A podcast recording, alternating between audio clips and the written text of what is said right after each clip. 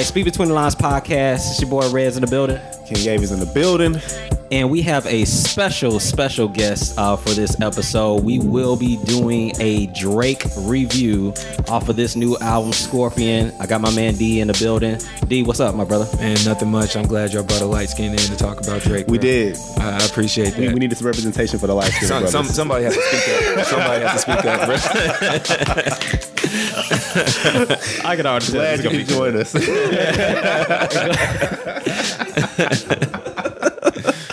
All right, man. So yeah, we gonna react, to this album. I'm pretty sure we're gonna have a lot of interesting takes on this. Probably not all on the same accord on this album. We'll see. Yeah, we gotta see. But of course, we wouldn't be Speaking Between the Lines without wins and losses, dubs and L's. And so, gentlemen, how was y'all week? Man, dude, I've been like sick. For the past week. Nigga, you have... Last episode, I was trash. I didn't even want to really just talk on it like that because I couldn't breathe through anything. And like, he was like... I was like, what the fuck is that? Dog, like, I really feel like I'm getting old because, like, certain shit that happened when I was sick, when I was younger, when I was sick, is, like, it's starting to happen now. Like, I'm getting over my cold, but I haven't been able to taste shit for, like, a week. Like you 28, right? 29. 29? Yeah, bro. Yeah. Rudy always want to call people young, man. Yeah. Rudy always want to call people young. He always want to call people young. Him and Jerry. Like, yo, yeah. I think niggas are young until they like 55, 60. So you still consider yourself young then? I mean, I'm in my prime. I won't say young anymore, but I'm in my prime. And they said it's prime. Yeah. I got you. But yeah, so I'm getting over a cold. I haven't been able to taste food in like I said, a whole week. So I've just been eating shit. Yeah, nigga, your immune system trash. It was better than this. So you just freestyling whenever you go. You just pick something out. It don't matter. It don't matter what it is. Just put it on a plate, man. Just give me whatever, dog. I'm not gonna be able to taste it. No, just give me full. That's it. Just toss it there, man. Mix it together. It don't really make a smoothie out of it right now. It don't matter how I look. Just give it to me. So your week was an L then? My week was indeed an L. I'm still living through this L because I'm not fully recovered yet. So it is what it is. That's tough. It's kind of mucus drainage. Yeah, TMI. Midsummer. Yeah. I'm saying that always is crazy. People that get colds in midsummer, like you just step outside, you sweat it out. You sweat that out in about 3 hours, man. Man, nigga, especially being in Texas, because I want to say like it's been over 100 degrees for like the past week.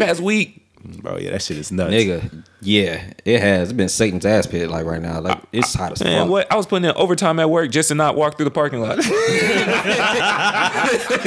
You're like, D, you're so dedicated. No, I'm just waiting for the sun to go down. No, man. Not gonna catch me in this traffic with this heat. You crazy, man.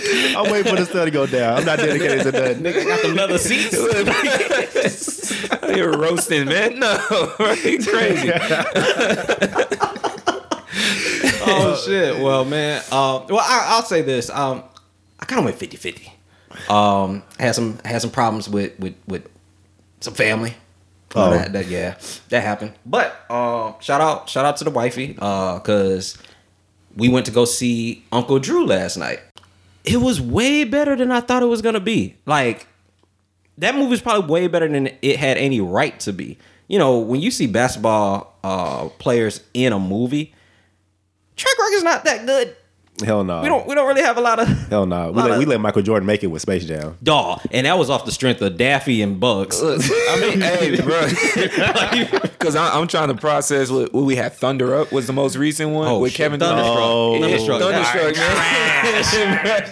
I think that was the most recent one that I can remember, and. Man, I want to say I watched the first 15 minutes and I said, I can't believe I even dedicated 15 minutes to this, man. Like, I should have known better. Bro, we had Kazam with Shaq. Yeah. Yeah, it was bad. But Kyrie Irving, bro, shit was believable. I mean, like, that transition from commercials with Uncle Drew to, like, big screen where you're saying more than 30 seconds of dialogue, it works. So he did his part. Chris Webber. Shout out to Chris Webb actually being believable as a pastor. That shit was funny as hell. Like he was just over the top pastor. He was the one in the commercial dunking the baby in the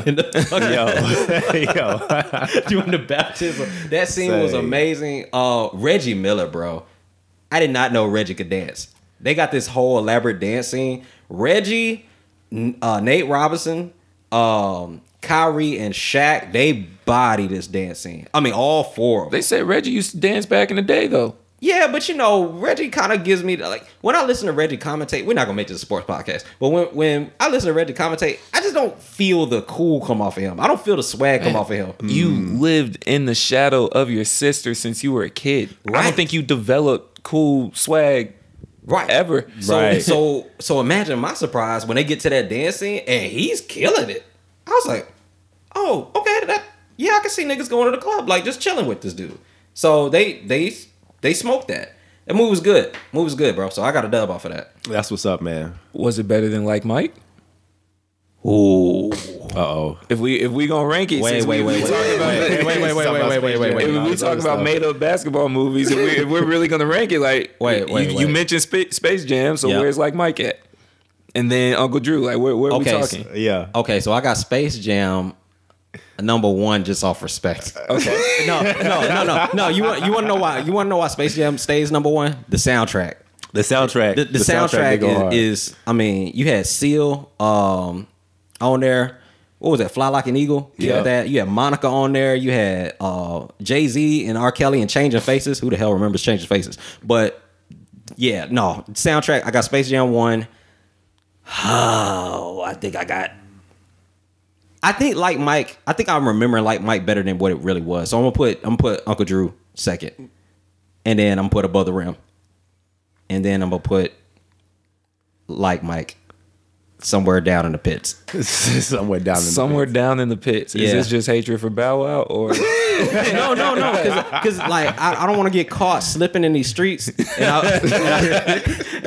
I know Bow Weezy's real. You know when he's not on the made up plane on IG, but. I just remember I think I had this grandiose memory of Like Mike, and I'm pretty sure if I watched it today it wouldn't be as good as I'm thinking it is. Yeah. So I'm just playing it safe and putting it down there. Do you remember Like Mike being good? Bro, you just popped the spit bubble on me. like Alani. I didn't want to say nothing. Everybody saw it. Did the camera get this? Yo, you know what was funny though? Like my eyeballs tracked it. I was like, you could have made a whole gif out of that. You just watched it, bro. Hey, I was looking at Rez. I was looking at him in his face to see if he saw it. He gotta look down. I was like, "Yes, nigga, I'm finna call you out about this shit." I said, "What?" I like in my mind, I'm like, "Is he gonna play that off?"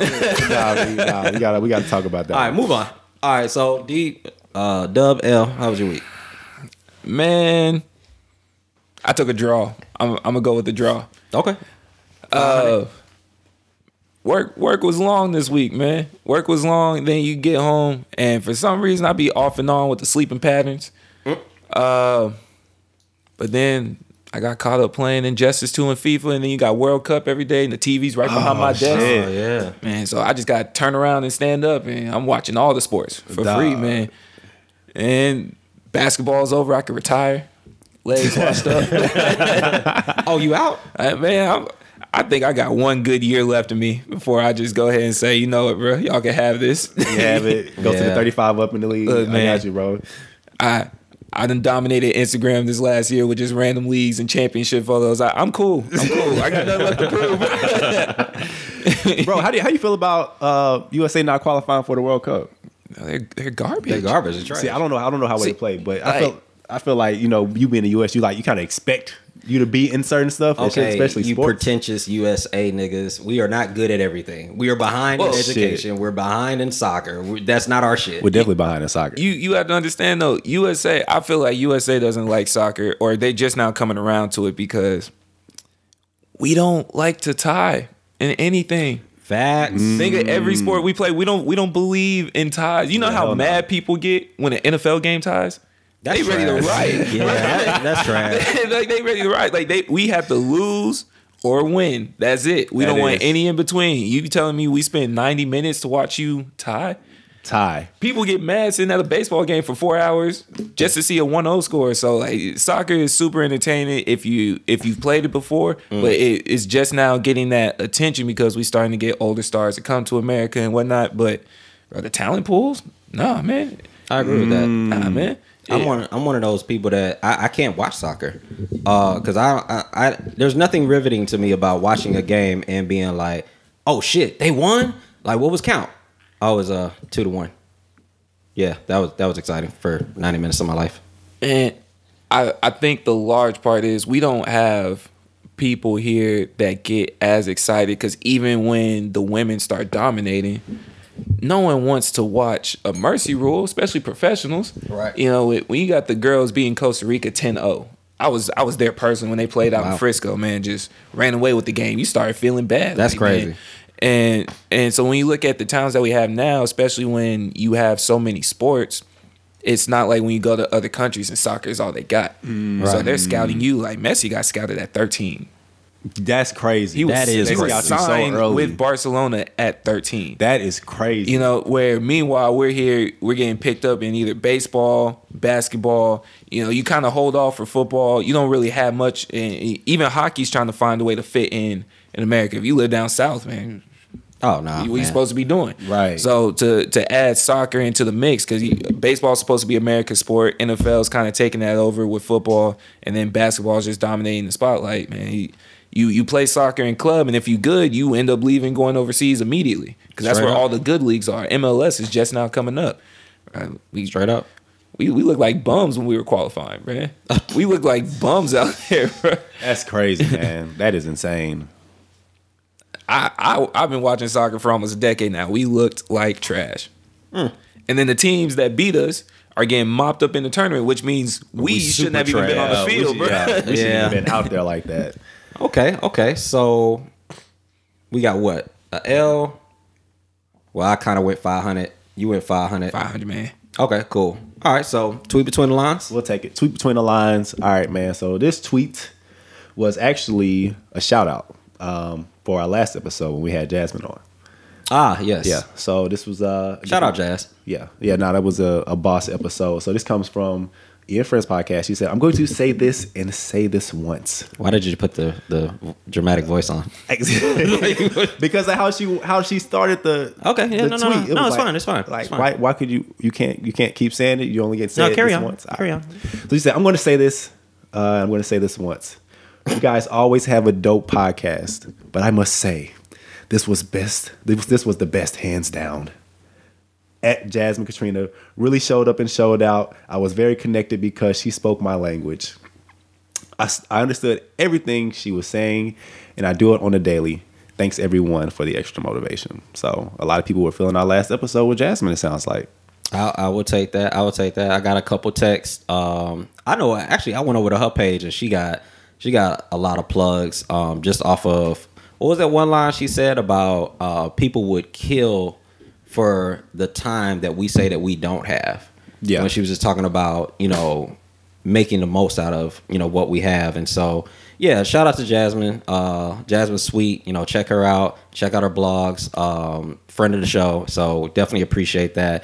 And, you know, if you have anything that you want us to react to, respond to, or even if you just want to make a comment, hit us up, tweet between the lines on Twitter. What's the handle? At Speak Between on Twitter. Speak Between on Twitter. And we got you on that. Or just hit us on IG if you're lazy. Yeah, man. Fuck with us on all our platforms. Speak Between the Lines, Facebook, Twitter, and Instagram, and YouTube. We still.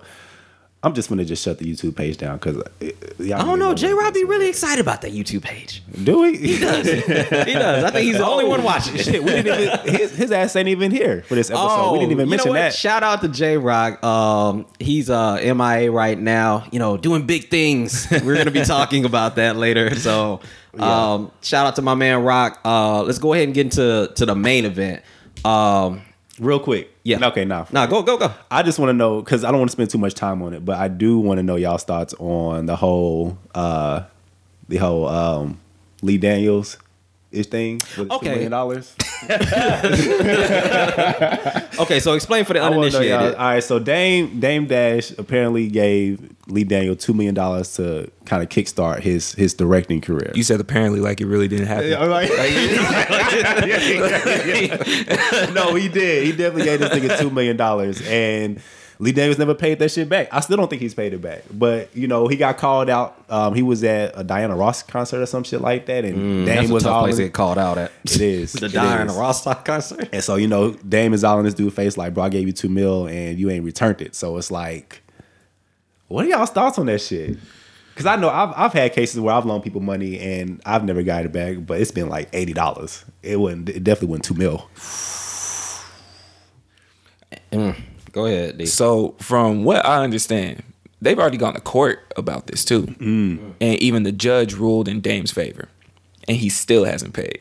Bro. That's gangster. So, the judge told you. So, you know, we always talk about keeping friends and business separate to an extent, but we have to remember that Dame is a business person. He saw talent.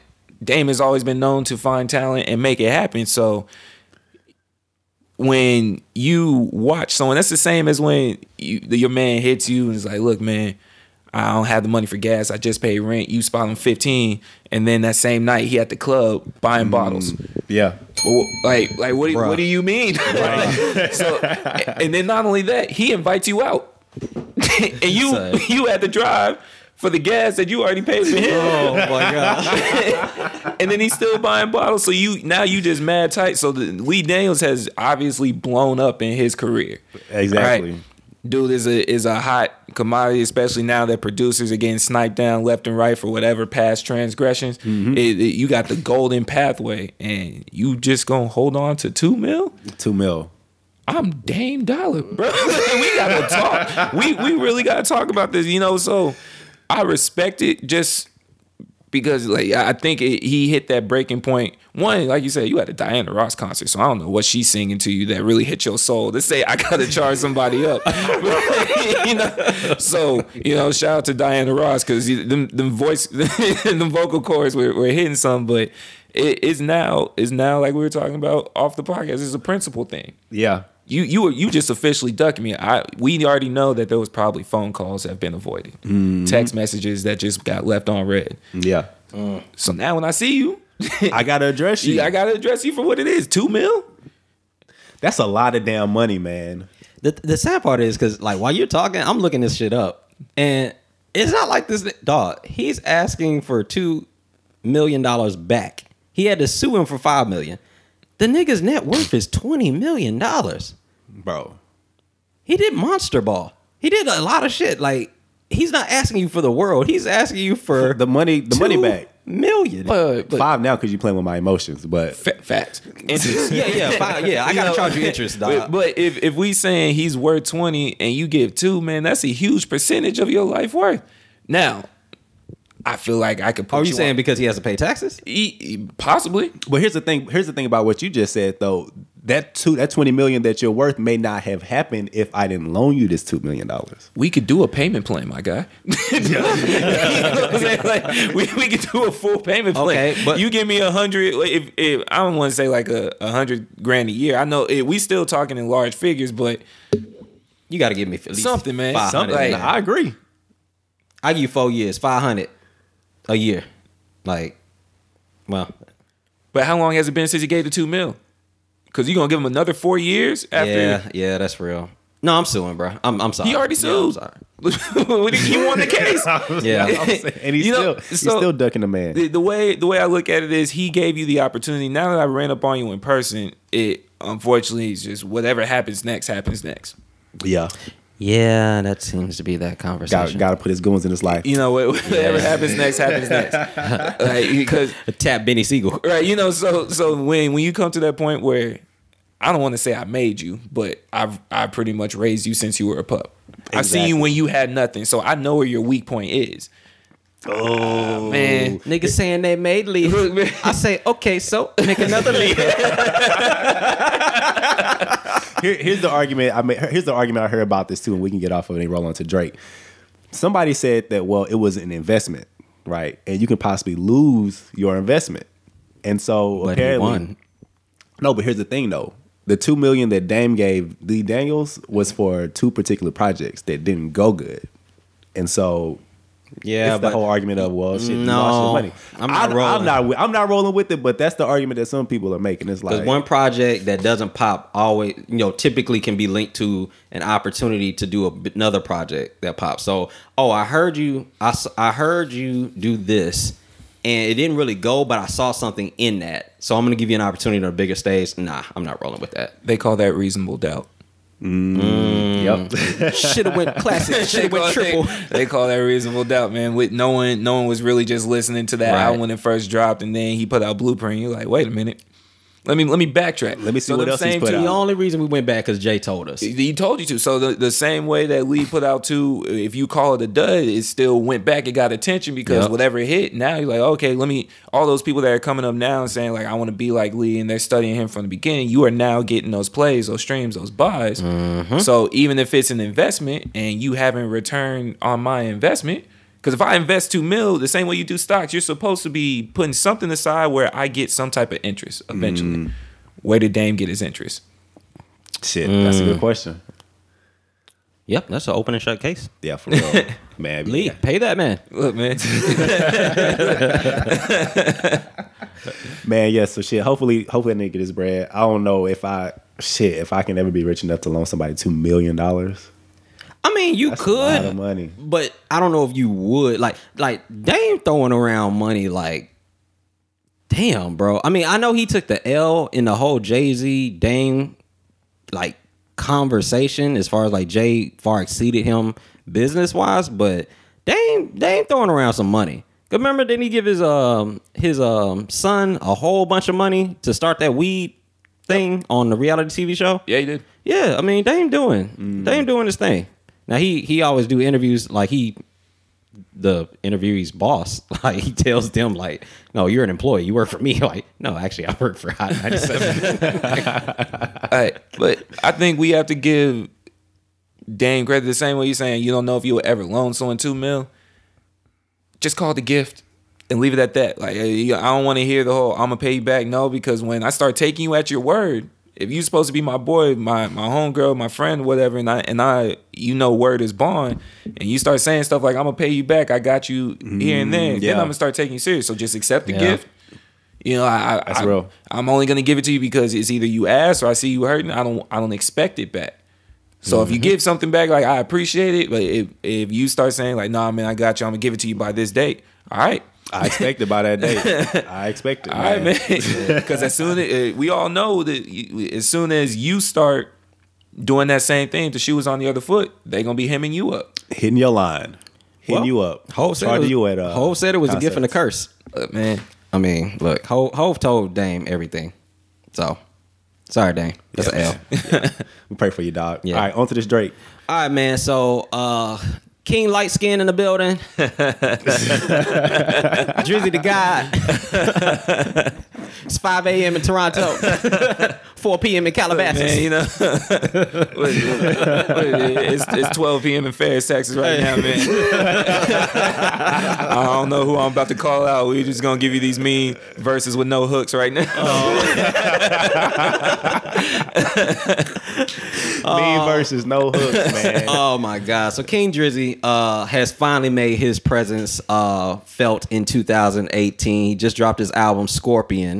Yes. After making other huge news in 2018, You Are Hiding a Child. Man, I'm sorry. He's not hiding his child. I'm not mad at what he's doing with Lil Adidon. He's hiding the world from his child. He's not hiding his child from the world. Which is a fire line. That's a hell of a spin. Is it?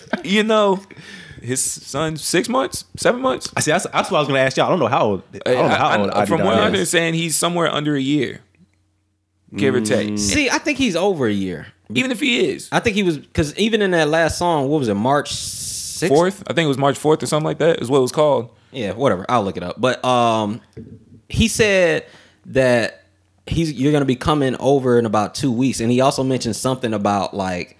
Him like being, I don't know. He gave me the impression that he's over a year old, even if. And I remember that rumor coming out like over a year and some change ago. That random tweet she had posted saying, "Fuck Drake, he's a terrible baby dad," something like that.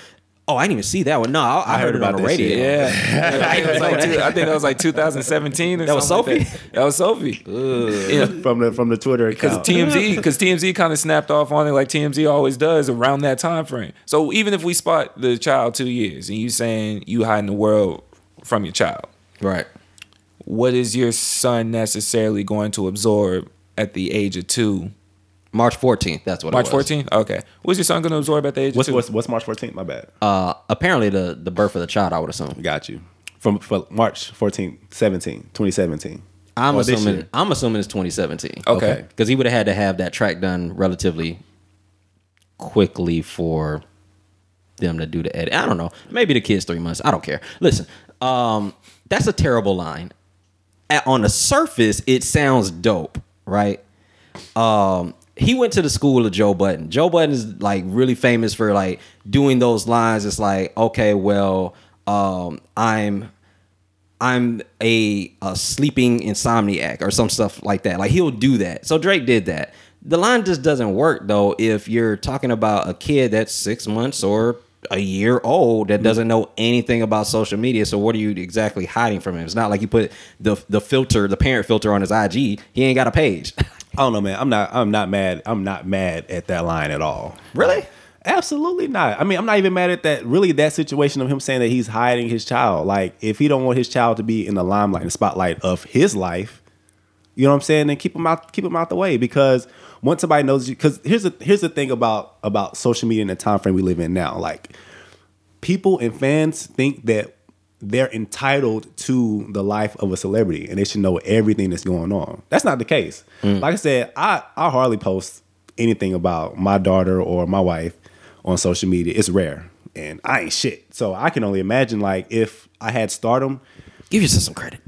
You say what? Give yourself some credit. No, but I mean like I'm not if he's seriously, and like I said, I mean I can only speculate, but if he's seriously saying that, look, I don't want the child out in the world like that and be, you know, surrounded by my stardom, whatever was going on. I'm trying to keep him out the shadows.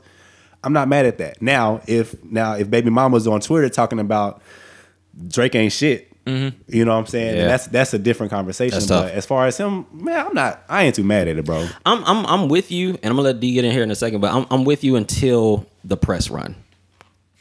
So on one hand you're like, well, I'm not hiding a child from the world. I'm hiding the world from a child. But you got an Adidas press run tied into the reveal of your son. So how are you going to do a worldwide press but not put him on a worldwide web? Yeah, that's true. That's true. It's kind of hard. That is true. So complicated. Yeesh. See, I agree with you on what you're saying. If you have a certain mindset about it and you prefer to keep your life private, that's perfectly fine. But if we're going to run with the speculation that apparently he's a horrible baby dad. I ain't saying all that. No, that's what speculation is. Yeah.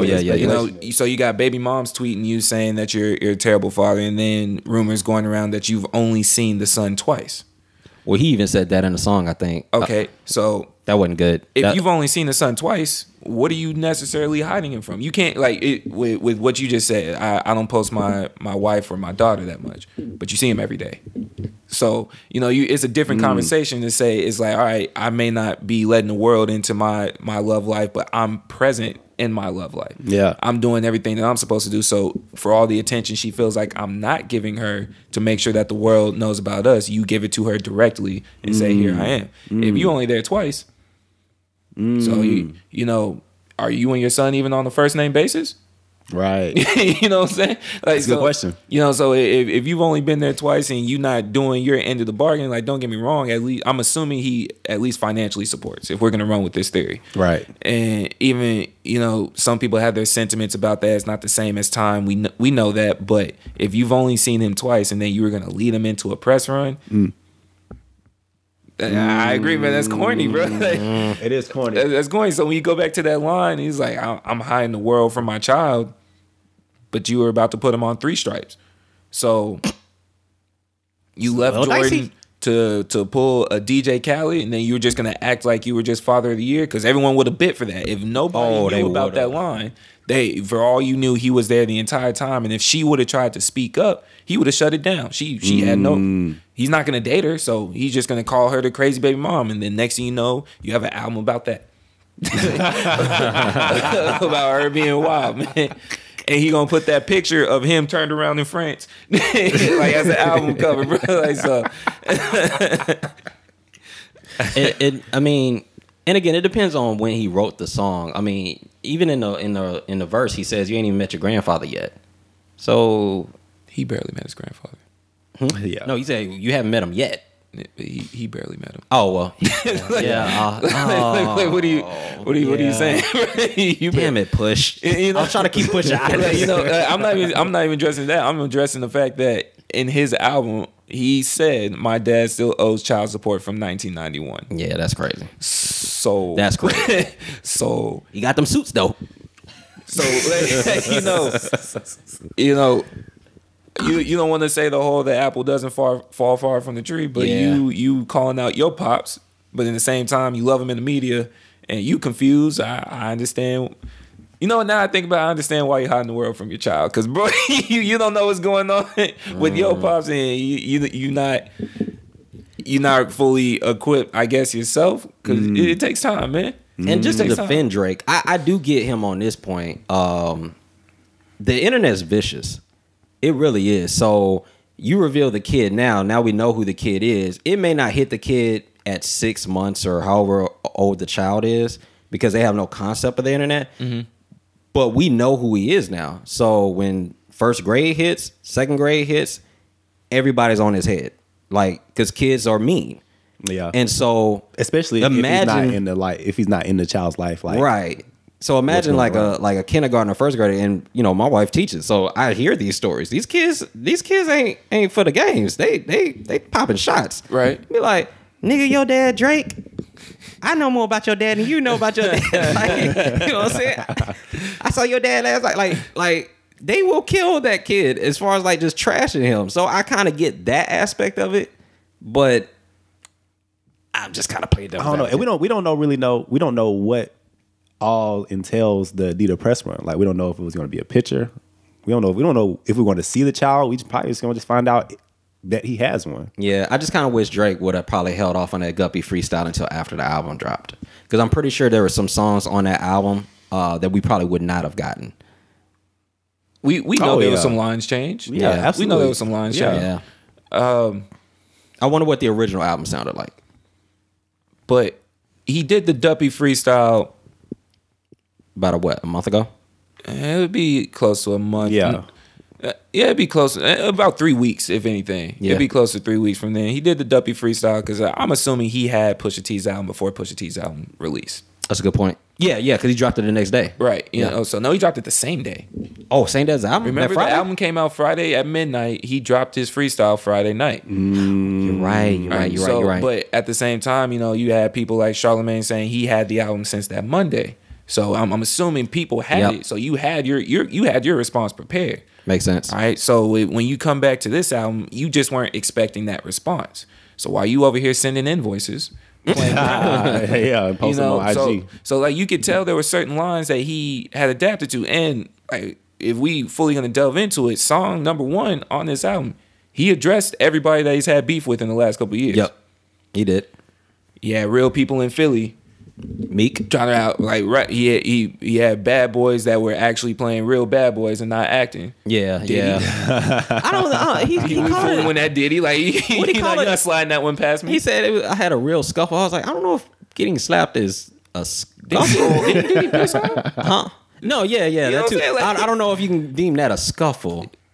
You throwing bottles at Chris is more of a scuffle than you getting slapped in the face.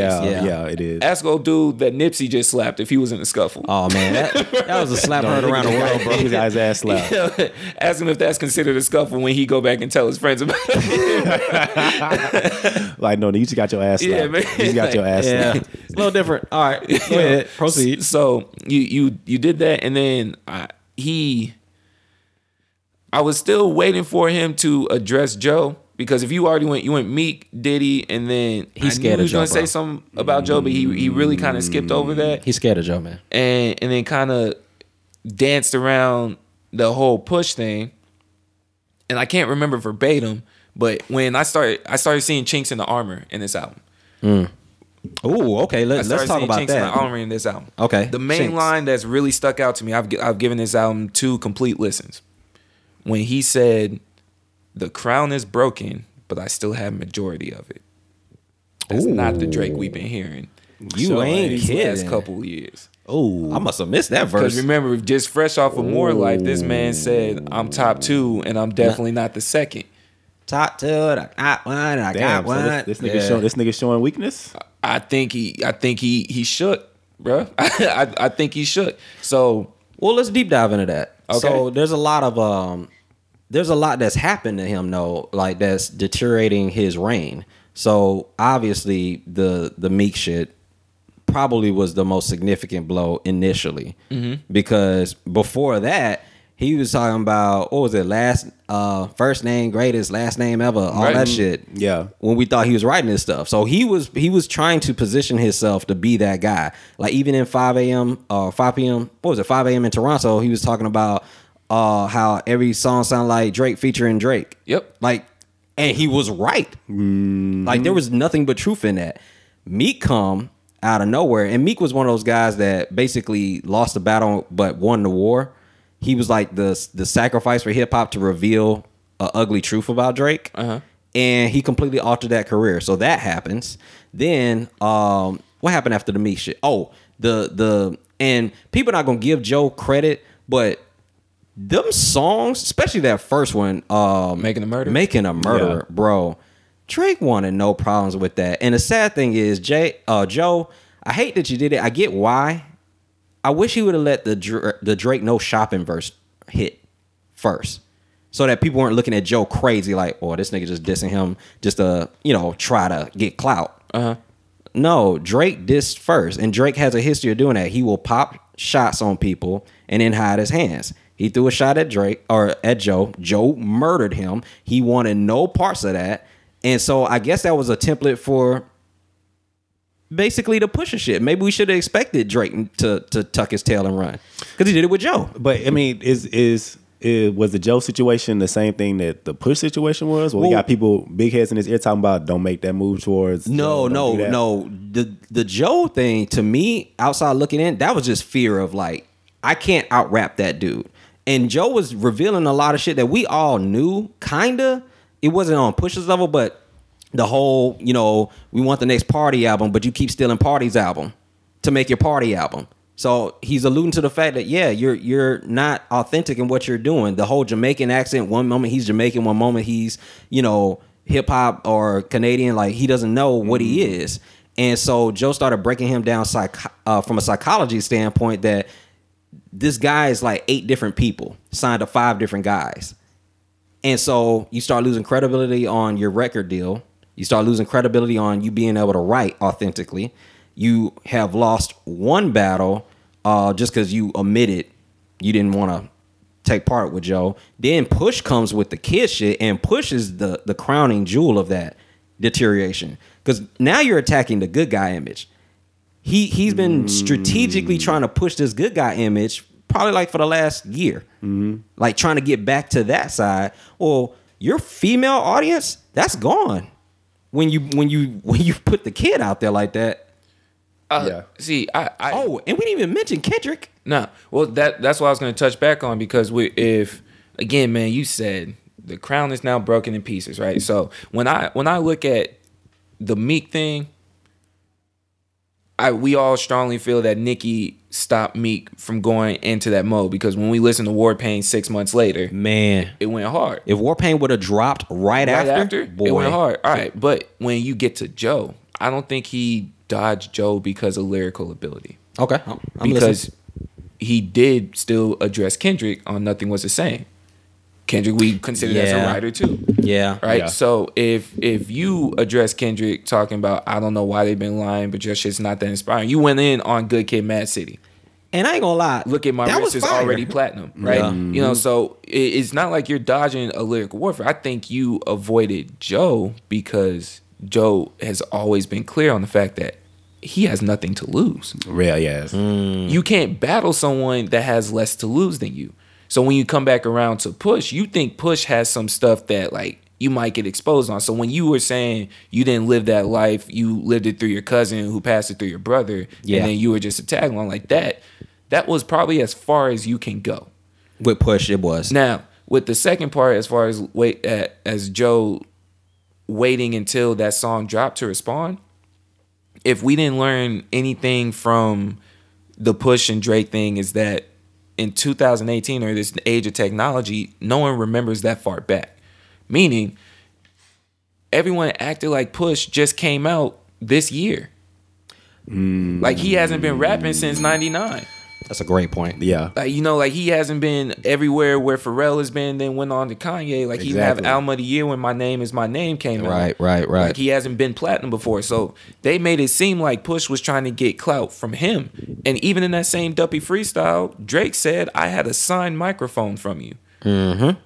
But Push is signature new. Faded. You know, but Push is brand new. So I don't think it really mattered as far as with Joe, like who dropped the song first, because they don't remember it like that. And they're trying to say that, oh, yeah, you know, people are just going at Drake to get clout. Drake jumped in front of this bullet for Wayne, but was the same person on Tuscan Letter talking about don't get hit by a bullet that wasn't meant for you. Oh, come on.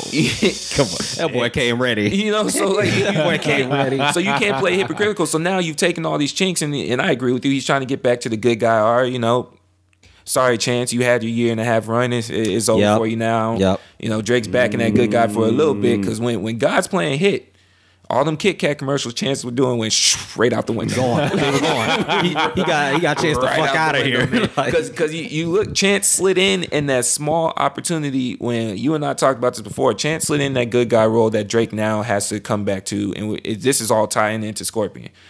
When Drake got into it with Meek, he did Meek so bad that he looked like a bully. Because he kept bringing it up. You did a whole OVO fest where you were playing memes in the background. Yeah. That's nuts. So like this whole, oh, you know, I'm an emotional guy, I sing to these women, whoop whoop, and then you started doing that. Like, man, it is one thing to be like, all right, man, everybody is a human, but you went full petty. Like, you went to a petty level that no one was used to seeing from you. So you became the villain. You became the bully.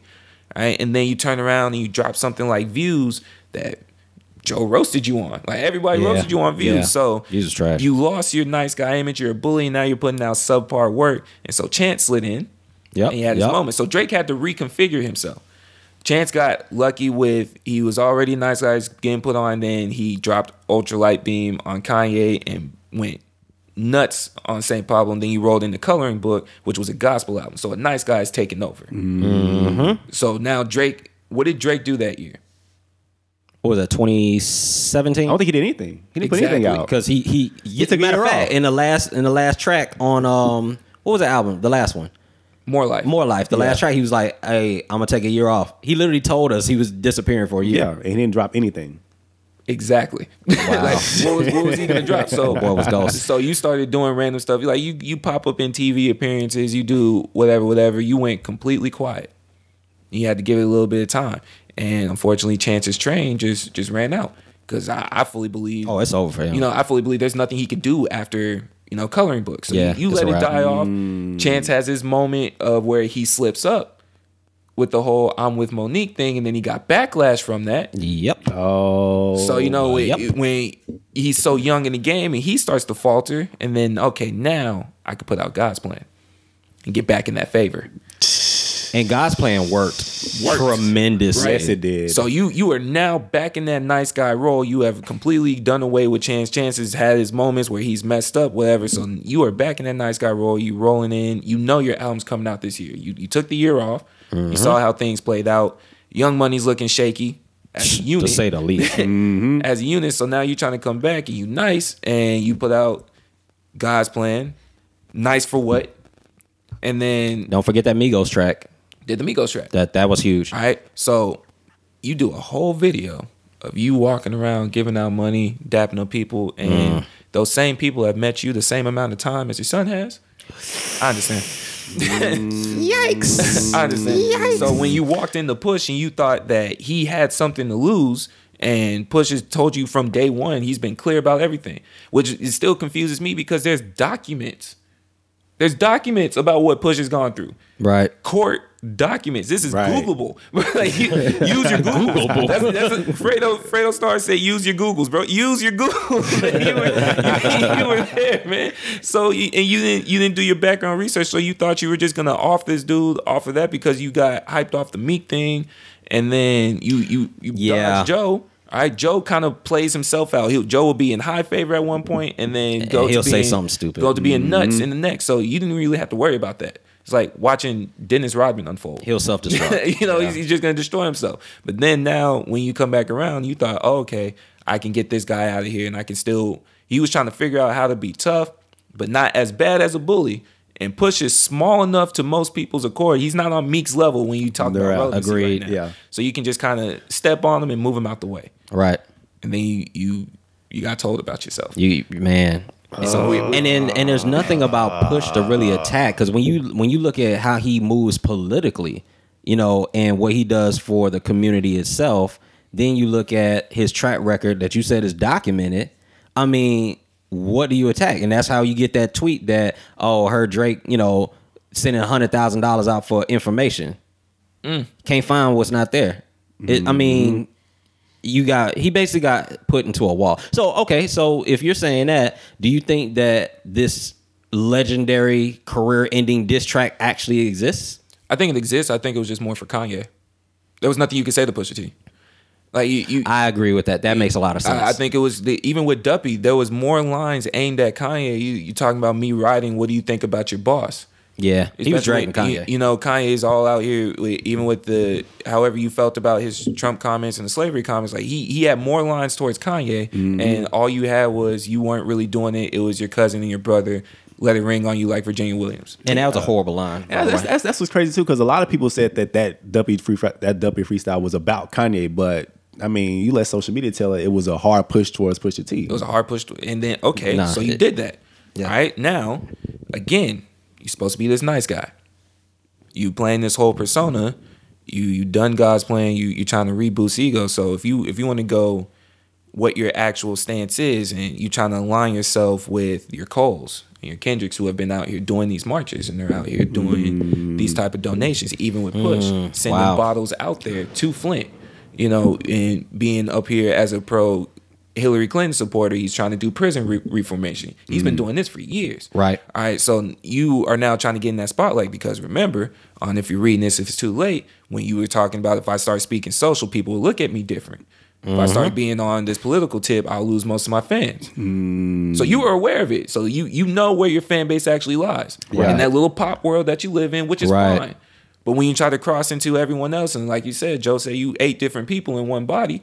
All right, so you start to put more chinks in the armor. You spread too thin. You can't defend every single wall at this point. All right, so when now that you do that, and you do this God's plan, you come in and you try to again remove someone that is actively in the streets. I don't think Push can stay in the luxury hotel and not feel uncomfortable. He has to hear gunshots to go to sleep. That's his ocean waves. What I'm saying? And then you know what I'm saying? You're trying to attack a guy that has blatantly said, I roll solo. I don't have no security. Yeah. I roll by myself. He said Birdman pulled up on him in the elevator with his goons. That. And Birdman said, what's up? And he was like, what's up? You trying to attack a dude that does not care, man. So that diss track came out like a couple days later. Right. So he said, I'm on my own time. So you can't beat somebody like that. So now you giving us this Scorpion, to me, is a reaction album, right? For this man that tries to do all these calculated moves, and you sit back and you don't let social media bother you, the king and whatnot. You gave us a 2-sided album? It feels like a cleanup project. It's a cleanup project. It really does. In one of the tracks, man, you address everything that they say about you on social media. So you're aware. Yeah. Oh, you in your feelings now. I understand. All right, so let's talk about it. Let's talk about it, man. So, that's how I looked at it. It was a reactionary album, and I think it exposed chinks in his armor. And I'm ready for this talk. I'm ready for this talk. I think, shoot it. I think personally, there's two things I took away from this album. First, when you did the all rap and you did the all R&B, it showed that you've already hit your ceiling. Mm. Which I feel like you hit your ceiling at Nothing Was the Same. I was going to say Nothing Was the Same was my last one. You think so? I think he hit his ceiling at Nothing Was the Same. That front to back to me was his best overall album. Take Care had all his hits. So if we're going to keep him in that same mindset of how he always talks, I'm my boss's greatest successor, let's talk about Wayne. Take Care and Nothing Was the Same was no different than Carter 2 and Carter 3. Carter 3 is nothing but hits, front to back. Carter 2 was his best album. Now, the only difference... I agree 100% with that. Only difference between him and Wayne right now is Wayne is known for rapping on other people's beats and taking it. And making it his own. Making it his own. Yep. Drake is now rapping on beats where 40 is doing incredible. And you're like, I know people can do better. Yeah. Yeah. The same way Tory Lanez what's my man? Tory Lanez. That's who I was thinking about. From you off of views, man. Yeah. So you got this incredible production. You went opposite of Wayne. People aren't scared of your beats. So you give somebody this whole A side of this album, let it be anybody from your T Grizzlies to if Kendrick touched it, Cole touched it, Big Crit, like anybody touches dope Royce, production, they'll kill them. You're not getting that song back. Gosh. Who? Drake who? All right, cool. So you expose that you don't have that rapping ability. So what happened to me is you put 25 songs out there, and when you split it in half, you started to expose everything. Again, you can't guard every wall. When you mix it together, you can kind of hide some blemishes. When you give you a little Take Care, Nothing Was the Same, you can rap a little bit here. And it's like, it was rapping enough to say, I got my fill. And then you could go back to singing. It's like, okay, so you just stand in that little world. When you separate it like that, now people are going to dissect you specifically for rap and specifically for singing. You've been killing that same C note since you came out. High C, low C. Can't go outside of that C note. If I wanted to hear a whole singing, now I'll just pull up Chris Brown. You know, I really do feel some type of way about the Michael Jackson track too. It almost I get it because you know Michael died 10 years ago, relatively close to when the album dropped. So I don't know if that was the psychology behind it. Like, oh well, you know what? I'm gonna do this. My album's coming out around that time. Let me get this sample from Michael. Let me hit the estate up and get him on the track, but. When I hear Michael on that track, it's weird that Drake's energy is wrong.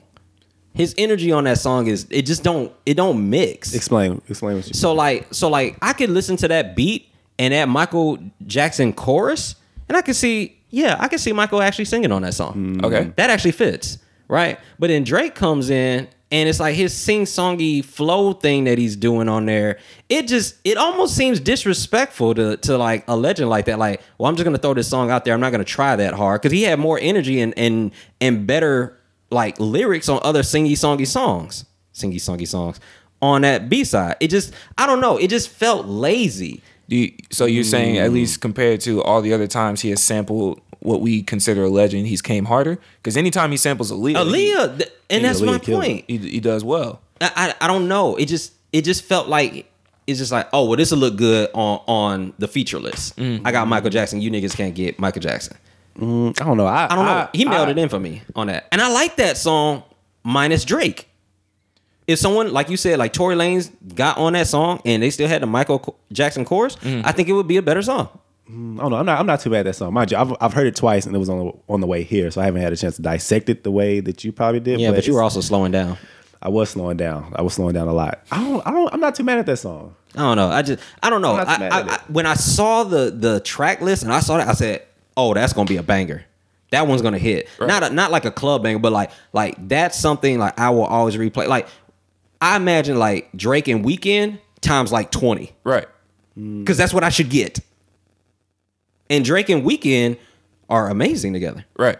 So you're telling me I'm going to get Drake and the greatest Michael artist Jackson, of all time? And not go hard. Arguably? Well, now, before I just continue to kill this man, we do have to understand. We have to understand, like, oh, now when the more I listen to the album and then I scroll through my Twitter and I see the reactions, man.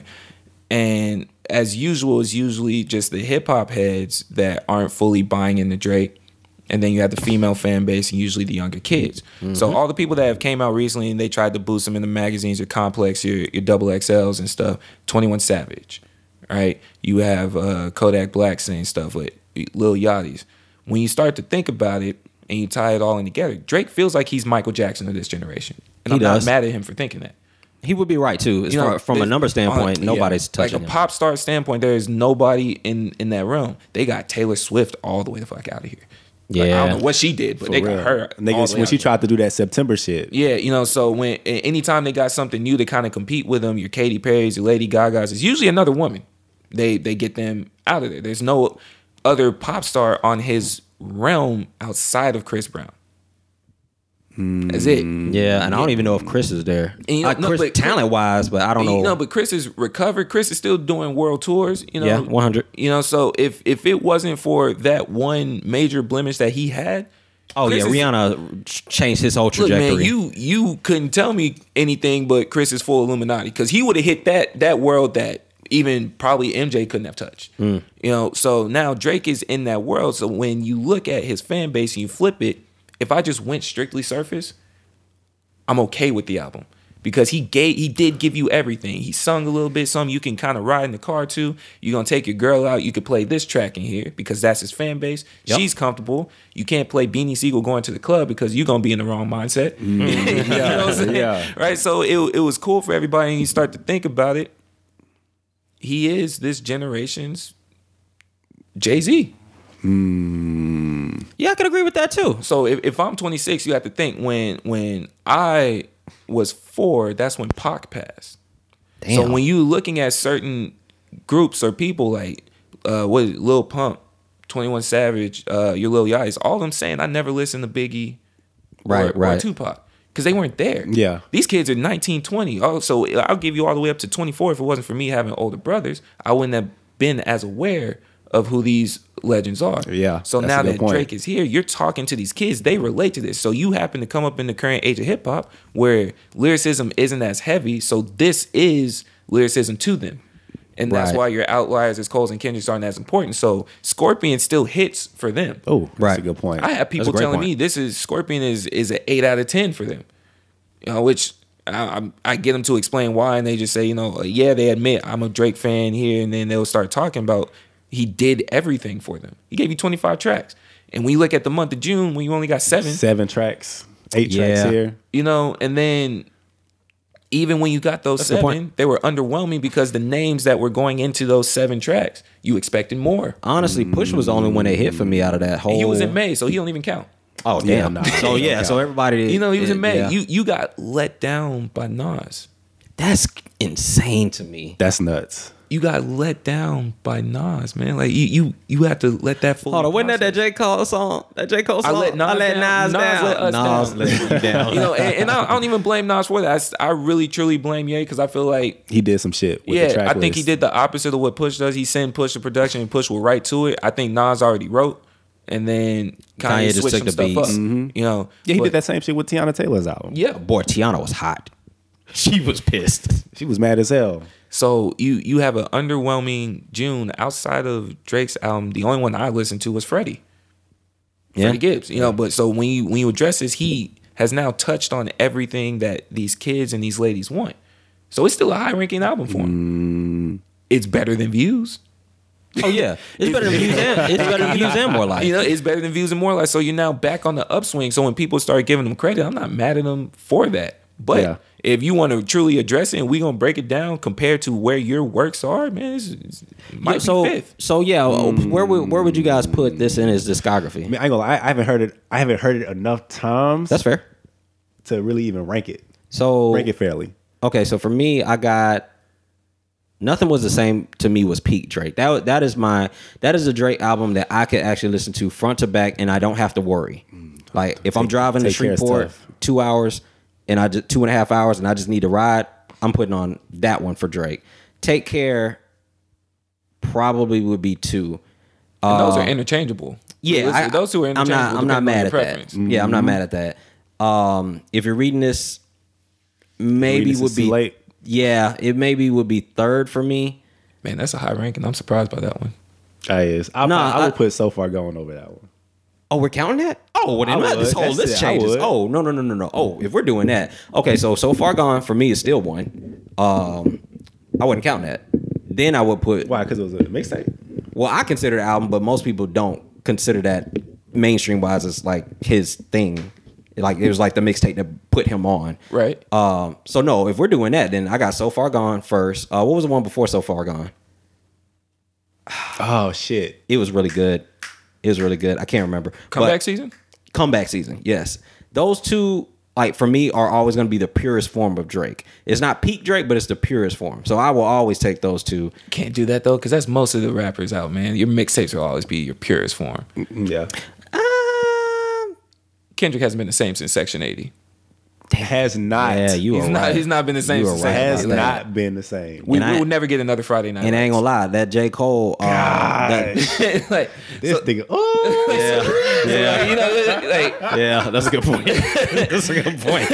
So okay, I don't know. We allowed to even count the mixtapes. Bro. Okay, so yeah, So Far Gone is out. You brought in some other shit. Yeah, you brought in some other shit with that. So okay, so if that's the case, then yeah, nothing was the same. Take care. So Far Gone. What was the first album? Thank Me Later. I feel like that one aged a little better than I thought it would have, but I think I still would take, if you're reading this before that, I probably would take Thank Me Later. No, I'd probably take this album over Thank Me Later. I don't know. It's murky. I don't really like Drake's discography, to be honest with you. So we now have put this at best number 4 in his works? No, I would say 5. Okay, 4 or 5. 4 or 5. Yeah. Like where do you have it? What's your? That was around where I had it myself. 4 or 5. 4 or 5. Okay, so you had Nothing Was the Same or Take Care. Interchangeable. Nothing Was the Same was one for me. Take Care, and then I'm not. You know, now I think about it, man, I didn't think much of If You're Reading This It's Too Late. I just thought it was Take Care's throwaways. But okay. They play well. Yeah, you know they do play well. But I think what frustrates me with Drake is. You get better performances from his one-off records. That's my... Okay, now we're talking. So then you do on his actual album. Like, this is my... Trophies and 0 to 100 go hard. Yeah. But they don't fit on any project. So you get so hyped on that, and then you get the album and just... The fuck is this? That is very astute. That's a great point. Because that's my problem with Drake. Like, Drake always seemed to me like a great... feature artists that albums never really lived up to what he was doing on other people's shit. Like if I hear Rick Ross and I know Drake's on it, Drake's gonna smoke that. If I hear Migos with Drake, if I hear anybody featuring a Drake song, he's going to murder that. Typically, like his singles to me outweigh anything he's ever put out on an album, even if he just did 116 on it. Anytime there's a timestamp with Drake of wherever he is in the world, whatever time, you know he's running through those tracks. So that's why when you the A.M.P.M. series, right? He's never brought that to an album. So again, no, he put 6 p.m. in New York on If You're Reading This Is Too Late. Does that count? Yeah, you're right. It was. Man, he addressed Tiger, said you need to act your age, not your girl's age. Oh, that was crazy. Little homie tried to diss me and vibe. Po Tiger, yeah. Po Tiger. You know, so when you go into that again, so now if we're gonna be open about his whole persona as a man and everything he's done with his discography, and you go back to Scorpion and you listen to it, and you done broke it down into a rapping side and a singing side, where do you excel? Neither. Okay. If you take his singing. And we're including all the newer artists, such as your, or not so much, they're not new now, but your Brysons, your Torys, your Eric Bellingers, anybody that does a sing, song, rap, including Chris Brown. Is he top 10? Drake, is he top 10 when he's singing? I'm not going to disrespect him. Yeah, nah, I think he would still be top 10. Okay, is he top 5? I would still give him top 5, but I think that might be my mainstream bias coming into play. Okay. Here's the thing about Drake. I will say this. I enjoy Drake's rapping. He raps at a very high level from a swagger rap standpoint. Okay. Like, Jay-Z was the best to me. Jay-Z and Biggie were the two best swagger rappers I've ever seen. Fabulous, honorable mention. Drake was approaching that level. Like again, we keep going back to that song, 5 a.m. in Toronto. Uh-huh. That was godlike swagger rap. And I like that Drake. Flow, cadence, everything, and I guess that's why he made the comment about, well, you know, if I need a nigga to make hits or the nigga that make hits for me but ain't got no hits sound like they need me, that line, right? It works because they don't have the delivery he has. They don't have the ability to perform the way he does. But from a rap standpoint, I'm hard pressed to say Drake even has a hip hop classic. I struggle with that. And what? Take Care? I mean, Take Care might be the only one I could slide in there, but like it's gonna be low on like. So you know, you got your classes like you got Blueprint, you got Reasonable Doubt, you got Illmatic, you got Doggy Style. We can't even do that, and it doesn't fit. Well, we can't even do that. So we'll address it from we'll say 05 on as far as classics, because all those people that you mentioned, it'd be. I got really Food and Liquor over that. Yeah. I got The Cool over that. I got what's my man? Forest Hills. I got that over that. I got Damn over that. I got Good Kid, Mad City over that. You got Damn over Take Care? Yeah. Man, that's tough. I don't know, man. I might have to back off on that. I like Damn. I like Damn. I ain't gonna lie to you, man. I like Damn. Damn over Take Care? Yeah. Wait. You know what? I am mixing that. Take Care was better. I was doing I don't know why I keep switching Take Care and the first one. Nothing was the same? Or Thank Me Later? Thank Me Later. Okay. Yeah. I got Damn over Thank Me Later. I was gonna say, no. Take Care is over there. Yeah, Take Care is over there. I can't co-sign that one, man. He was like, I'm rolling with you too. Man, it's like let me take a spot back from this. Man, just go back to the question you asked, David. I don't even really know if Drake is a singer though. Like, for no, he's not. Because even some of the tracks that are on this R&B side, on B side, they're not really R&B songs. They're like. Kind of like pop R&B, if that makes sense. He's on beat Jay-Z singing. Yeah. Yes. And I don't want this pod. Hold on. Because I feel we're getting on the slippery slope. Drake fans want to be mad. Listen, we enjoy Drake, right? And this isn't a podcast to shit on Drake. But it is like a commentary on just kind of the temperature in the room with him right now. Like he's kind of starting to slide off the same way. Like he's just sliding off progressively slower than Nicki. Nicki hit bottom. Well, Nicki, they're on the same slope to an extent, but Nicki she ran out of sons. Like, sons in her bag. So it got to the point. I just don't think she had anything else to rap about. I mean, at that BET performance, I mean, it looked like she was just begging for help, like just begging for someone to. And you also have to look in the world of the female rap artist, man. It's tough. It's tough to stream along longevity. She did it well. Oh no! She's a legend. Yes, she did. You know, so especially in the social media age, and she survived this long when we're just knocking tearing people out. You know, so I can't promise you Lil' Kim would have survived as long as Nicki in today's era. That's a good point. I can't say Eve would have went as far as Nicki. That is a good point. That's actually very interesting. So if we're going to look at the female artist standpoint, there's only two artists that I think would have did. You better get this name right. I know one of them. Go ahead. I have Missy Elliott. Thank you. That was my first one. Missy Elliott has evolved with everything. Yeah. I have Missy Elliott, and then you might be able to say it now just because I pay attention to it. Rhapsody is nice. Rhapsody's nice. She's a real deal. Is nice, man. She's a real deal. And so she's been out rapping most of the men and might have beat their albums, even including last year. You know, so we have to give Nicki credit. So I just don't know what she has left to rap about. But as far as Drake goes, I think when you really take a step back from him, you see the people that critique him in a negative light. Usually on average, we'll say 29 to older. That makes sense. You can't. I can't tell you the last time I seen someone that is anywhere from below 29 say a negative thing about him. He is their GOAT. But I think the frustrating thing about the 29 and older crowd is that he's got the goods. Drake. Yes. So what were the goods for? If you're 29 and older, what would you consider the goods? When you started off mentioning Nas, Jay, and Biggie as like when you're talking about classic albums. Yeah, right, Wayne's in there too. All right, so what are the goods? The goods. Okay, so the goods are your ability to deliver in a flow. Okay, right. Confidence, obviously. voice, your voice cadence, the structure of your verses as far as from a lyric standpoint. So, and Drake has created a lot of trends. Like, remember when Ludacris committed career suicide, stealing Drake's? You still so mad at that? I'm so fucking mad. No, I'm mad about that, and I'm gonna get this one off because Luda, I had Luda in that sacred category of hip hop artists that have never given me a whack verse. It was him, Jadakiss. I mean, it's a few. Is Jadakiss allowed to miss? Is he positive? I don't know if Jadakiss can miss, but. What that nigga said? He's like, I'm in Macy's, balloons. And I was like, career dead. It was over.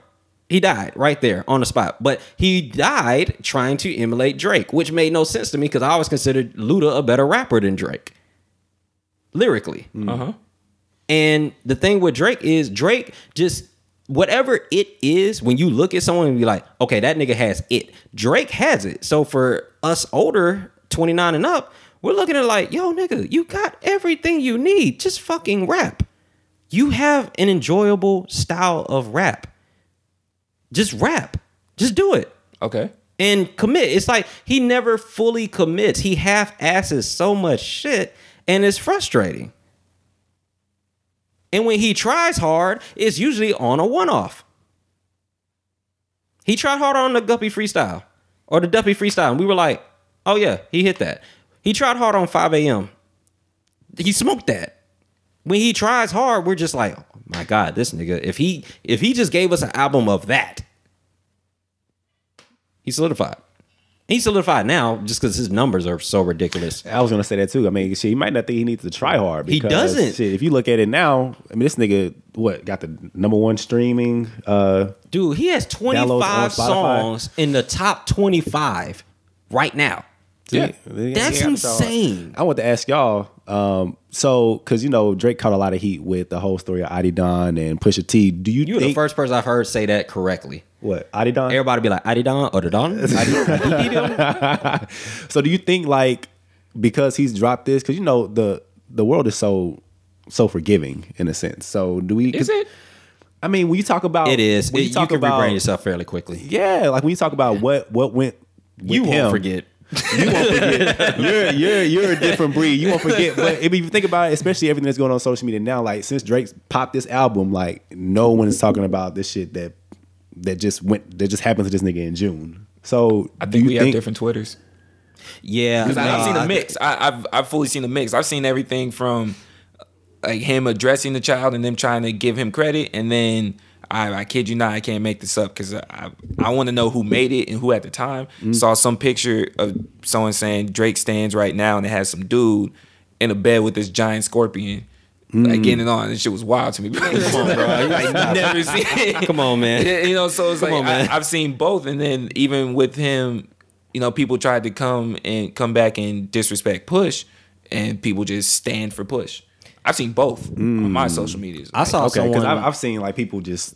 It's like everybody's talking about praise. Yeah, and it's like, do we just forget what just happened to this dude? Well, I saw someone that actually posted that shout out to Drake for actually talking about the baby before Push did when he what was that line? He said, "I got the sauce and now shorties keep coming up Prego." And he said that before the Push did. So I've seen people defending Drake from that standpoint. I haven't heard that line. What song was that? That was Diplomatic Immunity or God's Plan or something like that. So even if you did that, yeah, and we'll run with that narrative. Were you accepting the child then? I wouldn't even call that. I wouldn't call that accepting the child. No, I would call you just putting out a fire just line. Just saying, hey, because we know whenever you hit a certain status of celebrity, people are gonna claim they're pregnant regardless. That's true. So I'm sure Drake has taken many a DNA test. Okay, so where are we now on this rotating chair of Kendrick, Cole, Drake, Cole, Kendrick? Man, I don't even... Because now they've all put out fairly recent projects. Damn, KOD, and now Scorpion. I feel it's disrespectful if we don't add Big Crit into this list. Well, I mean, you're going to have to feel disrespected. We'll go. Yeah, we'll go with the popularity. Yeah. That's cool. Man, a lot of people sleep on Big Crit, sleeping on Crit, bro. Crit go hard. Crit is so underrated, and I hate it for this nigga. I think he's a better writer and rapper than the three we just mentioned. That's just me personally. I wouldn't be mad at you for that. And that either. Wouldn't be the first time that's happened. You know, so, but we'll go with the popular standpoint. In the ever-rotating chair, the top three. And I don't know if it's rotated as much as we'd like to give it credit for, but I know that 2 and 3 spot has rotated for me a couple times.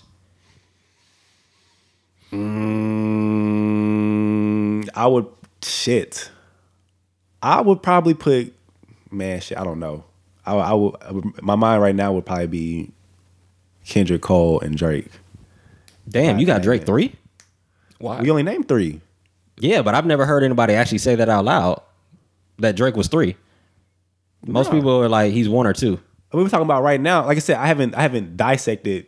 Okay. Well, even with the collective works, you haven't gotten a chance to dissect it, but with the, if you put their discography, and we're going to go strictly albums. We'll say strictly albums. Yeah, just albums. Because mixtapes, it ain't close. Like Cole is smoking niggas. Like, for me, he'd be number 1. If we include mixtapes? Nah. I don't want to say smoking because... I got Cole 1, Kendrick 2, Drake 3 if we could include mixtapes. Friday Night Lights, Section 80. Yep. Comeback Season. And what was the one you put me on? So Far Gone. What was the one you put me on? Truly Yours? Truly Yours goes hard, dog. Truly Yours is amazing. Nah. I mean, because Kendrick only falls to 3 because he only has 1. Correct. That's it. That's the only reason. Because Section 80 still goes hard. It does. I mean, to this day. Because Overly Dedicated was his... So I don't care about that. But if we went by albums, and I'm penalizing Kendrick for running on that Jeezy track. He ran from Cole on the Jeezy track. I don't want to have nothing. I said their discography. See, yeah, you talking about this? I said discography. I don't care. I like when it's time to step on the court and you hear Cole, this nigga like fucking going hard, and you fucking back down. Like, nigga, I know you heard the verse before and just said, yeah, I'm gonna get this nigga a bridge. One song drops him out the ranking like that. Yes, if it's that close, when we talking about GOAT shit, yes, that's a problem. Yeah, so I don't know.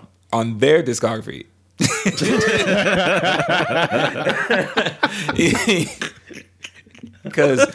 if you're gonna say one song drops him out the rank, we've seen legends. No, I didn't say it. Get washed on tracks before. Wait, we seen who? We've seen legends get washed on tracks before, including Jay-Z. Okay, let's talk about it. Well, hold on. Table that. Okay. Let's give me your 3 first. So, if you go with their discography, even with you only getting the surface of Scorpion, you still have Drake 3rd? No. No, we're talking about discography, then I would have Drake 1. Just me personally. Oh, yeah, top to bottom. Yeah. Gotcha. Is that because he has more albums out, or you think his quality is better? I mean, you can argue that he has more albums out. I mean, but that with no, that I mean, in a sense, no, that's actually factual. He has more. Yeah, he does. So that that would give him the advantage, at least over them 2. But if you go 500, yeah, we going quality, quantity. What are we doing? So like, is he still number 1 with quality? Shit, man. Does that Future album count? Because that ain't that drops. No, I don't count that one. Okay, good, okay. Because in that case, you would have to count like Watch the Throne for Jay and Kanye. I don't know. I don't count that for none of them. Yeah. Damn. Shit, I don't know, man. Probably okay, so not. Say you got Drake 1. Who do you got 2 and 3? I would probably put, me personally, I would probably put Kendrick over Cole. And I felt the same way until he gave me that KD Steph analogy that I told you about. Yeah, which was a good analogy. I just haven't, whatever that was CD he put you on, I haven't heard. Bro, Truly Yours is... amazing. So I was about to bring up that analogy just now. Do it. Again, you have this GOAT debate that you always have with Drake, and you try to put him at the table with your J's, your Nas, your Bigs, and your Pacs. And that's no different than trying to compare LeBron to anybody from the Dream Team, from your Magics, your Birds, your Jordans, and whatnot. Right now, Drake is the LeBron. Drake is going to give you all the stats. Your sales, streams. He's going to do everything that's going to surpass the prior people. So LeBron had to go in that phase of you're chasing Jordan to I no longer want to chase Jordan, where I feel like Drake has done the same thing, saying, like, I used to want to be like Jay, and then I turned into him. All right. So he gets you everything that you want. He is, as you said, the person with the it factor. He has everything and even sings a little bit. Like, just imagine if you took your favorite artist from whoever it was back in the day, before 2005, and they had Nate Dogg's voice. Oh, man. You know what I'm saying? Right?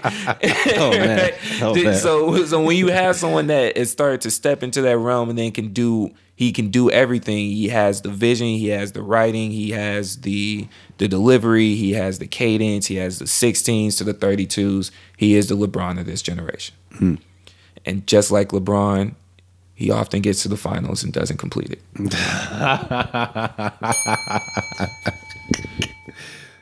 He has a few championship rings. We'll give him Take Care. We'll give him Nothing Was the Same. Yep. Views? Mm.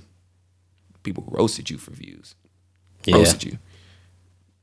That was like it's 2011. You know what I'm saying? More life. So you're constantly in the spotlight. You haven't been out of the game. You haven't been, quote unquote, the best, depending on what statistical category that you're looking at. But at the same time, when competition comes at you, you just happen to go ghost. You fold. The same as LeBron. LeBron doesn't guard KD. Ever. Kawhi. Paul George. LeBron's not out here guarding your best player. They get chopped up. Right? He's giving you triple-double on the other end, wherever your other fan base is. But when it came down to one-on-one, like, put that pen to paper. Is he spotting up with you? You're getting roasted. Like, if we're gonna keep it strictly a sports analogy, you're getting roasted by Pusha T. Who was Pusha T on the basketball team? Shit, could be Jason Terry. Right? Okay, so we run with that. All right, so we run with Jason Terry with that analogy in 2011. Nigga couldn't miss. Yeah, you smoking. You dropping. Game winner, game changing shots on Bron. So, and he was doing. If you're doing game changing shots on LeBron James, that's the equivalent of Pusha T damn near slitting your throat with his diss track. LeBron limped away from every finals besides one, and I don't know what that one will be the equivalent of Cleveland beating Golden State, but LeBron is Drake. He's going to give you all the statistical categories, but he's not always guaranteed to finish, and that's why that GOAT conversation is still constantly had, and that's why I made the reference to KD and J. Cole. You can't deny Cole. You can't deny that unguardable shot that KD has. Mm-hmm. You can hate him for whatever reason, but to say that he doesn't have the best offensive game in the league right now, I wish you would. I wish you would. You hate him no matter what he does. You felt like he was the beta when he was in OKC. He didn't take over at the right time, despite the fact he was giving you scoring titles and MVPs. You felt like he ran away from Russ and went to a different situation, even though Russ has now proven that whenever you leave him, your stats just, I don't know, go up. They go up. They get better. All right, so, and you go and you join this championship team. If you want to talk about championship team, he signed to Roc Nation. He could have did the full independent route himself. He didn't have, and ran away with that and still would have been relevant because Friday Night Lights, he was on fire and he wasn't signed to Roc yet. Right. Same with the warm-up. So you want to compare it to that? You go and you join this all-star team, but you're still shooting lights up and you're lights out, and your numbers still go up. Same with Cole. So you hated him whenever he put out something for himself, which is what KD did. He made a selfish move and went to Golden State, but you still had to respect him for it because what else was he supposed to do? We forget that at that time in the NBA, there was only 4 relevant teams. Cleveland, San Antonio, Golden State, OKC. Facts. You can't go and play with Cleveland because then you're jumping on the LeBron train. You can't beat them, so you joined them. All right? You can't stay in OKC because we clearly see it's not working. You gave them 8 years, and they gave you Serge Ibaka. Oh. Shit. No. Right? So you go to San Antonio. He's smoking this. You go to San Antonio, you might have something with Kawhi. It'll be difficult to work out, and y'all play the same position. It's redundant. Where else was he going to go? If you were trying to win, where else was he going to go? So you hated him for going to Golden State the same way you hate For Your Eyes Only. Ooh, but then when he won that championship, you still try to hate on him when he came back with KOD. And you try to nitpick little things like, oh, he's picking on Lil Pump and these little kids. It's not the same. It's not the same. I miss Friday Night Lights. But you still know whenever that man is featured, he ain't going to miss. Facts. So whenever LeBron is looking at you and you see the three-point line and you do it in the same exact spot for 2 years straight. Yep. And hit that dagger for the game. Yep. Game 3. And you still putting up 41. That's where I have him. Now, I don't know who I can reference for Kendrick because... Well, remember you had Steph Curry. Did I? You talked about the burst. I said it then. I don't know if it's the same now. Okay. With Kendrick, I don't know what his goal is. That's why it's hard to put it with him. I think he's just more of, I just want to put on for the West, and I want to bring California back, because until Kendrick, there was such a severe drought out there as far as any relevant rappers. Like Game was trying to hold it down. That's by including for Game. 10 years. Yeah, I was about to say. You know, he was trying to hold it down for 10 years, so we had nobody else. So when you came on that scene, I guess you can still make the Steph Curry reference, and you can debate who's more important between him and Cole, KD, whatever the case may be. But with him is like, I don't necessarily think he aspires to be the greatest. Mm. And now he's just rapping for the pure fun of the game, so you can still run with that reference. Yeah, that's why I was quick to go with the KD, because I don't know who else I can necessarily make that reference to. I wouldn't disrespect him and say Harden, because he is an assassin, but like, I'm not gonna say if he had to defend himself, right? Which Harden doesn't. Like if someone went at Kendrick, that he would shy away from it, you know, that type of situation. So it's harder to make a reference for Kendrick, but I still stick with LeBron is Drake. And then now it's up for debate if he truly is the number one player. Because you have all these stats, but you're not winning. Mm. Are you really the best at what you do? You're an incredible passer, but you're not the best scorer. So when you start talking about it all around, Drake is the best all-around artist. But if we're just going to put pen to paper, if we're talking about I need a clutch verse right now, I'm picking Cole. Out of all three of them, I'm picking Cole. Mm. I agree with that. And even if you want to run with the LeBron analogy from the 2011, where we're saying, okay, well, Pusha was Jason Terry. Well, remember, LeBron was coming off getting credit for shutting down Derrick Rose. He's been riding that. Played one game on Derrick Rose. And that was mostly D Wade, right? But if you're making that Drake analogy, I mean, Bron's puffing out his chest and he's getting credit for bodying, okay, a star. Well, that would be Drake and Meek. And he got a little too full of himself. He comes into the next battle or the next series or what have you, and Pusha Terry is bouncing his head against the wall. Like, just right after. Mm. You can even make another one saying, with that same reference, look, you beat Golden State, you feel like you're at the top the same way he beat Meek. Okay. You know? And Meek was hot at that time. We forget Meek's album was number 1 for 2 weeks Meek before that whole stuff went down. And so Meek's hot. You're with Nicki. You're gaining your fame. Meek was on the fast track to now pushing himself above even a Big Sean at that point. Right. Correct. You know, he was going to be talked about. And then so you get cocky and you go and start to redesign your whole team and do all this other type of stuff. And then you get mad when you lose in the finals this year. You were talking all that noise. You got shitted on. Mm. you flat out got shitted on. You threw away your supporting cast the same way Drake does with his relationships, right? You were peak for a reason. You were friends with Rihanna. Yep. You were featured on Beyonce tracks. Yep. You know, and then you would kind of have these little jabs back and forth with Jay, but y'all still have a business relationship the same way Drake does with Cole. Mm. How does Jay get on that album? What do you mean, how's he get on the album? Because he just dropped the Carter's album 2 weeks ago, where he's shitting on Drake for not signing with Tidal, and then I hear him 2 weeks later. I know the verses would have went in a couple months ago. I'm just surprised. No, that verse was relatively recent because he referenced Triple X. Yeah. So what is that dynamic? Are they just trolling? Just to troll? That's a great question. I don't think they're trolling. More so, it's kind of like more of a big brother relationship at this point.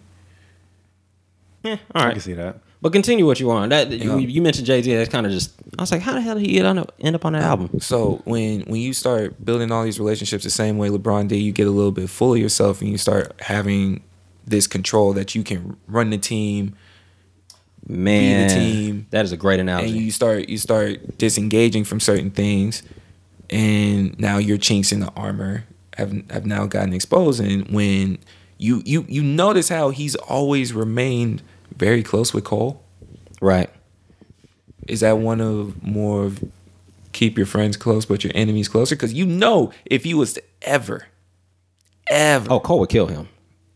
Cole would absolutely kill him ever, because if we were going to keep it a full stack, the two worst stands in hip hop today, Drake fans and Cole fans. And I support Cole, but when I get on Twitter and anything, if he breathes, boy, man, shit. You guys are just too dumb to understand what he says. Like, what, you know? And then when Drake drops, it's just, oh yeah, you know, y'all really thought Pusha T got him out of here. First of all, we all agreed at the beginning, no one's career was gonna die from this, right? Yeah, nah. You might lose a leg, which he referenced on that album. Right. You know, I'd rather lose a leg than lose respect. Well, right. You probably lost both. You know, so when you look at that, LeBron that did this whole nonsense, and then you try to be buddy with KD. There was at one point when you beat KD, when you took over the spotlight the same way Drake did. As soon as J. Cole started to get high, all of a sudden Drake dropped. Even J. Cole even said it. He tying this together. This nigga's rolling this shit out, ain't he? You know, so even J. Cole had mentioned it. I dropped Friday Night Lights just to make him jealous, right? And then when you look at the time frame of how everything came out, J. Cole drops his mixtape. Drake puts out something. Drake gets hot. When J. Cole puts out another album, Drake puts out an album. Every time J. Cole has a moment to be that star, something is taken away from him. Same way when KD gets hot, they're going into the playoffs, Russell goes down hurt. KD gets hot again, he gets hurt. Mm-hmm. Something kept constantly happening. So when Miami beats OKC, that next summer, KD is training with LeBron. Right. Yeah. I remember that. Freestyle comes out with Drake and J. Cole. I remember that too. Okay. Now, I do feel like Drake got the better of that exchange though. To give Drake credit. I think he got the better of that. All right. So I think in that same moment when they did that, the same way KD did, they realized we really not in the same world. If anything, I'm holding myself back. So look at all this work that Cole has put out since then. So Jodeci Freestyle dropped around the same time as Born Sinner. I like Born Sinner. Which is, to me, his best album to me. I like Born Sinner. Right? And then now you follow up with Forest Hills Drive. That was an amazing album. Okay. What did Drake put out around that time? Trash. Exactly. So so you're still living off the fact that you're Drake. Right? So Forest Hills Drive came after Nothing Was the Same. LeBron's still winning in Miami, but then you look at KD and it's just like, this nigga's just damn near unguardable. Mm-hmm. You can't do nothing with him. You fear him. You know he's putting up at least 27. At least. In his sleep. At least 27. Without trying. The light-skinned twins had a combined 11 points. JaVale McGee was the second leading scorer. And meanwhile, KD is saying, oh, they on the team? Shit, I forgot. They gave you 41 and looked at you, said do something about it. No answers. Shit. And Drake don't have an answer for Cole. No answers. You can diss everybody else. You even win that yay. You don't have an answer for Cole. Cole is that KD assassin. You want nothing to do with that problem. You better go call up Kawhi. And that kind of ties into LeBron texting KD. Yo, you want to meet up in LA? That's convenient. Wow, that shit ain't happening.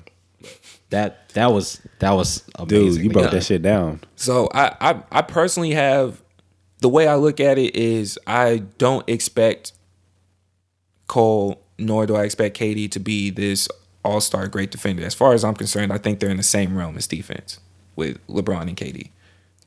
No, I think they're in the same realm. I think KD might be a better on-ball defender. KD is a better defender than LeBron now. Okay, so when you look at that situation, if we went offensive categories, if people want to say, close. You know, people want to say, oh yeah, LeBron's a better passer. You know why? Because nigga don't got the jumper that KD got. Mm. KD don't have to pass. Good point. J. Cole don't have to get other production. What do we say? You know, like J. Cole figure, I could do it myself. Why would I pass it to you when I know my shot is more money than yours? Facts. Even if they put a hand in my face, when I jump, there's no longer a hand in my face. You know?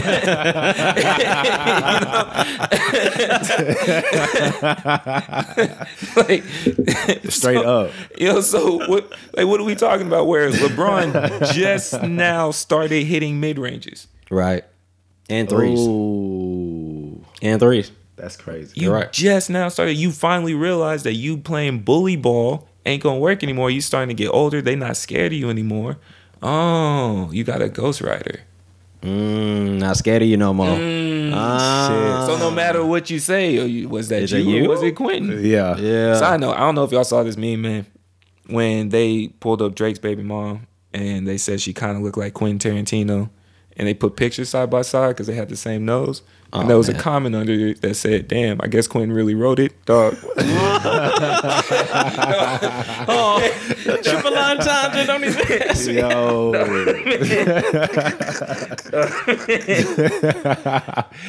Oh, man. I was stuck. Bro, that shit is crazy. But no, it's the same thing. We see, all right, when Draymond Green got in your face. Draymond Green, if we want to keep going with these analogies, is Meek Mill. He exposed that chink in your armor. Mm-hmm. And he called you a bitch. Called you a bitch to your face. Called you a bitch. Now, you came back and you beat Draymond the next year the same way that Meek got beat. Yep. That's cool. Meek survived, came back, did whatever he got to do. He's now... He bigger than he was. Way super bigger. Super relevant right now. Yeah, he is. Super relevant right now. Right? He got humbled and he came back the same way Draymond did. All right, so we are no longer scared of you. You're not going to fight us. You have this mom complex while Delonte out here running around with Miss James. Getting a little dicey. What you know what I'm saying? What did Push say? Oh, Sandy been looking kind of lonely while you've been talking to your pops this whole time. Oh, my God. Don't do it to him, D. Keep going. Like, so when we going with all this, meanwhile, you got someone out here that is standing for his mom like he always does. KD gave the whole speech. You are the true MVP, right? Cole always bigging up his mom, even with her cocaine addiction. Always bigging up his mom.